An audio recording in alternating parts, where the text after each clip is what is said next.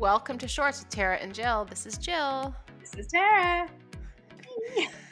So, is your dog an efficient pooer? I cannot watch Stella. I feel, first of all, it just makes me feel very uncomfortable. I don't, I feel like I'm invading her space, and then it just like looks weird, and I'm like, I, I gotta turn away every time. I can't watch. I mean, I'd kind of like to see the size of her poos because she's so tiny. She probably, it's probably like rabbit poo. Oh, wish it is not, but it's just whenever we go, I, I have to walk away from her because Seriously? I just don't want to see her poop. I know. You know, eh, there is something about the stance where it's like I'm kind of I mean I'm embarrassed. Like I feel like they're like ashamed to be pooing, but they're not. They're I mean they're, he's Moose is pretty proud to have pooed, but I don't know. There's just something about the they're like the way their body like sits like that that is like I don't know. It's sad. So, does Moose have moose size poops?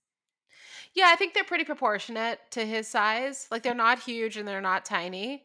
Um, but he's not efficient. I mean, he really has to have to go to be efficient, like to, to go do his thing and come back. Like otherwise, it's a lot of sniffing and walking around and finding the right spot, and it's forever. And sometimes it doesn't happen, and then I freak out because I think he's going to get up in the middle of the night having to go, which did happen a couple nights ago. So So, how old is he now? he's seven months. Yeah, it will change. And people always say that to me. I'm like, oh my God. But it really will because she, like, I definitely know when she has to poop and she um, knows now that she needs to go before bedtime. Like, they get, they get it in their heads to know what they have to do. Yeah. Yeah. Generally, he's been good about a schedule, except what happened was on Sunday, yeah, it was like rainy and gross here, and I just did not feel like going out with him. And so I did take him to the park and have him run around because that's actually the best time because there's no dog, there's no other dogs out, and there's no one out because it's pouring. And he gets a little shower in his undercarriage, which can get kind of sticky. So it's good for him to like run around in like wet grass. so he gets a little outdoor bath, a little nature bath. Um, but then I gave him this treat. I think it's called, wait, Sophie knows what it's called now. I'm forgetting. It's like, um, I don't know. It's in this like rubber ball, and you you wedge the treat in there. It's a pretty big hunk of something. It's supposed to like clean his teeth and stuff. But he absolutely loves that thing, and he- it will occupy him for like nine hours straight. And usually I take it away because it's a lot for him to digest the whole thing. But the, on Sunday, I just like let him have it for the whole day, and I paid for that. Like, s- yeah, middle of the night, he had to go. It was not fun. That's like if Stella has a bone before a little bit later in the day and before she'll be thirsty all night and all I hear her go, like, oh my God, it drives me crazy. But um, has everybody warmed up to Moose in your family? Um, yeah, I think everyone's warmed up. I mean, you know, Sean coexists with him. He's very nice to him. Um, yeah, he's a sweet, he's a very sweet dog. He's a very good-natured dog. Good. Yeah. Yeah. What about Stella? I mean, it's been a while, but Well, Kevin is obsessed. So is Penelope. So the, it goes like this. Uh, Stella's favorite is uh, Kevin, Penelope, Hudson, me, and then Sienna. I don't even know if her and Sienna really know each other. but yesterday, Sienna was home, and I guess they bonded. But um, yeah, I think you know sh- you, they grow on you. These little doggies, mhm. definitely. So is Kevin the favorite because he's like the source of food? Does he is he the one who feeds him? She he pretty much feeds her, all Her. the time. yeah all the time. But um, yeah, sh- he's definitely the dominant person in her life for sure. Yeah. Yeah. Yeah. Interesting. Well, I think I'm the I'm the source of food and walks. Um and then Eva and Sophie are pretty tied for like cuddle and whatever. Yeah. How big is Moose gonna get? um I don't really know. I think nobody knows the answer to that because they just, I don't know. No one seems to know. But it's it's he's supposed the maximum's supposed to be 55 pounds. He's about 25 now and he's 7 months. So, my guess is he'll get pretty close to 50. Um but I no one really knows. Yeah. Well, that's exciting. It is exciting. Yeah, unfortunately he's getting his balls cut off next week, but other than that it's great. Oh my god! When uh, Stella got her neutered, Kevin, so they put this such a stiff thing, you know, around their neck. So Kevin bought this taco. It's like a very soft shell. Like it looks like a taco. It's like a pillow. So yeah.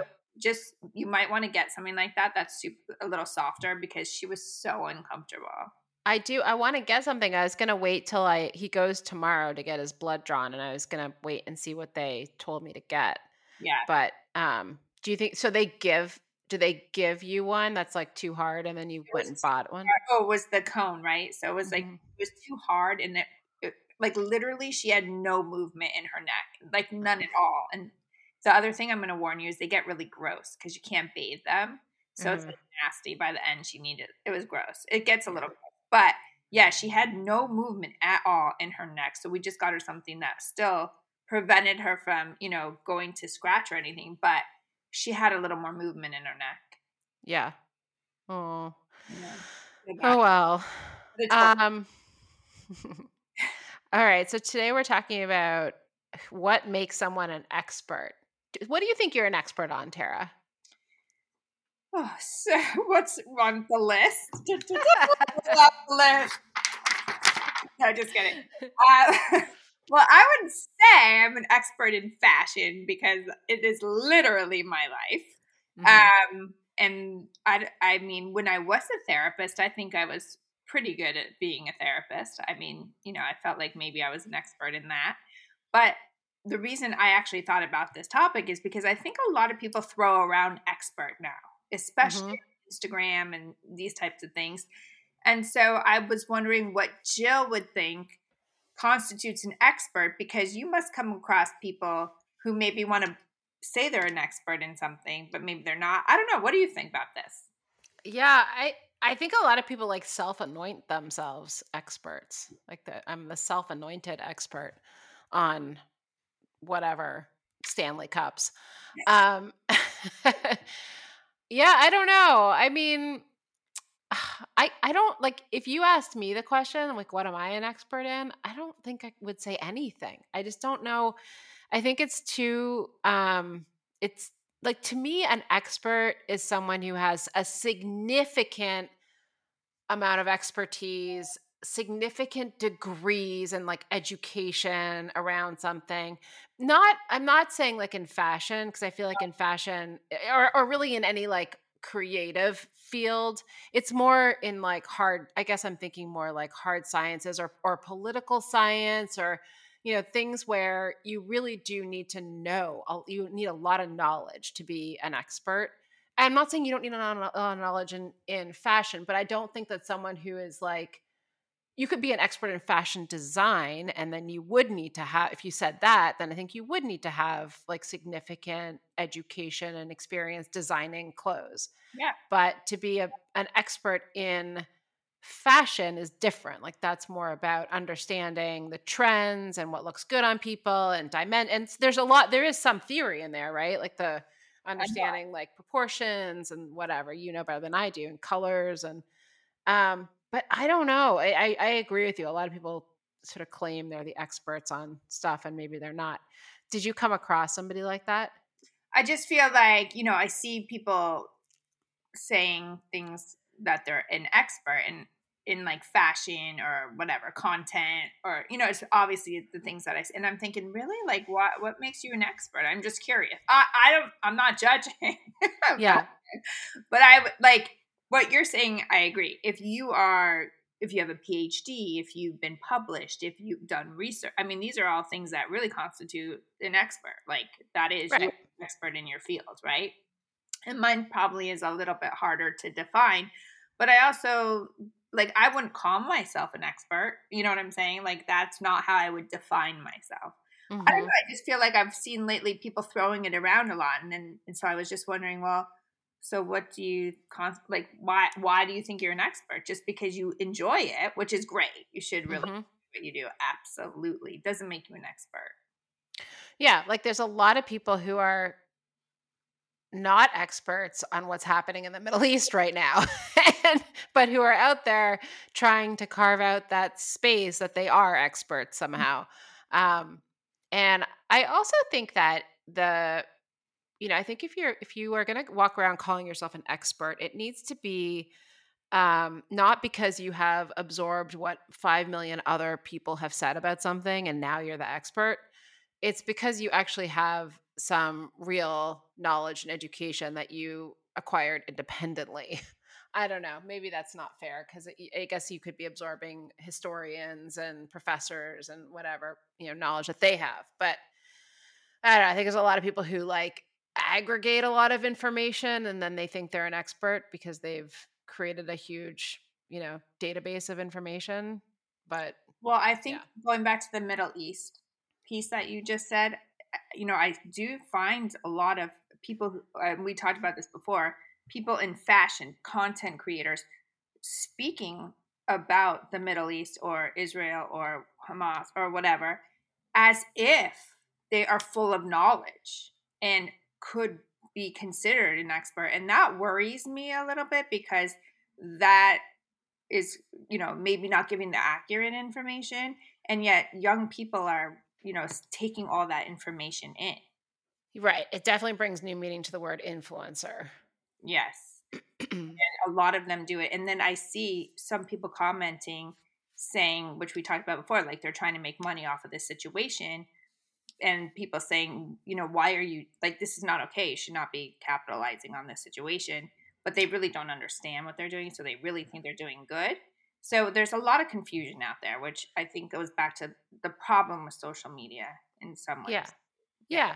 I mean, I, I definitely see it's occurred to me that there are a few people, not a few, but a few that I follow on Instagram who are using this as like they've never been so excited to have something to talk about basically even though they feel very strongly about whatever cause they're you know talking about and they're they're you know they're really affected by it th- this is like their their shining moment is to be able to speak about the stuff which is fine i guess but I don't know. I get sick of of the reposts and reposts and reposts of the same people's stuff over and over. Yeah, me too. But anyway, so I would say don't call yourself an expert unless you really are. yeah. Yeah.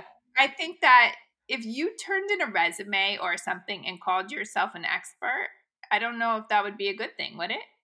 No, I yeah. don't think it's a good thing. And I also think that you i always feel like it's best to have like a, just a touch of humility Absolutely. you know so you might think you might be an expert but at least be open to learning and being wrong about stuff love that great way to end jill if you guys have any questions or comments let us know. wait wait one thing you and i are experts on is bar and bat mitzvahs oh 100 so hands down between us it's six so here, that's considered expertise right there. We yeah. can hire the people, we can fire the people.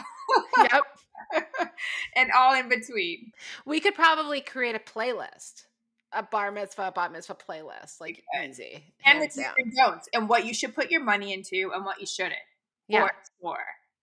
I actually thought that I actually encouraged Beckett to um, at one point a while ago to to create a YouTube series of like for like kid for teen like this is what you do this is what you give this is what you wear this is what because like a lot of people get invited to bar and bat mitzvahs where they have no idea what to do where see whatever um this is why you come to the service and not just the party you know yeah there's tra- training videos yeah i like that i think you know uh, my son just had his bar mitzvah and 90% of the kids had never been to a bar mitzvah before that was their first one. And I was so impressed. They literally sat, you know, it's a long service. And they sat through the whole thing. And, you know, that was, especially now, I feel like it's probably really a great experience for them to have some kind of connection or, you know, to Judaism. Maybe none of them even knew. So, you know, it's so interesting you say that because I found, I also noticed that the behavior of the kids at the at Sophie's bat mitzvah this year was was so much better than my other two kids several years ago, and I wonder I wonder if it has to do and if it has anything to do with like COVID and just even though I feel like behavior has actually gotten worse in general because of COVID because kids mm. are hiding behind their screens at home. Um, but for some reason, and maybe it's just a fluke, but the fact that both of our kids had very nicely behaved audiences. Yeah, your kids, um, kids at Sophie's were great. They got up on the stage on the bema stage, but they were like they were participate. They were great. Yeah. They yeah. were also good good kids. We're proud of all the kids. Yay, kids! So good. All right. Well, thank you, Tara. Thank This you. has been expert. Goodbye. Bye. We hope you enjoyed today's episode. We would love to answer any of your questions on future episodes of Shorts. Bermuda shorts, Jean shorts, short shorts, boy shorts, tennis shorts, cargo shorts, pleated shorts, running shorts. board shorts.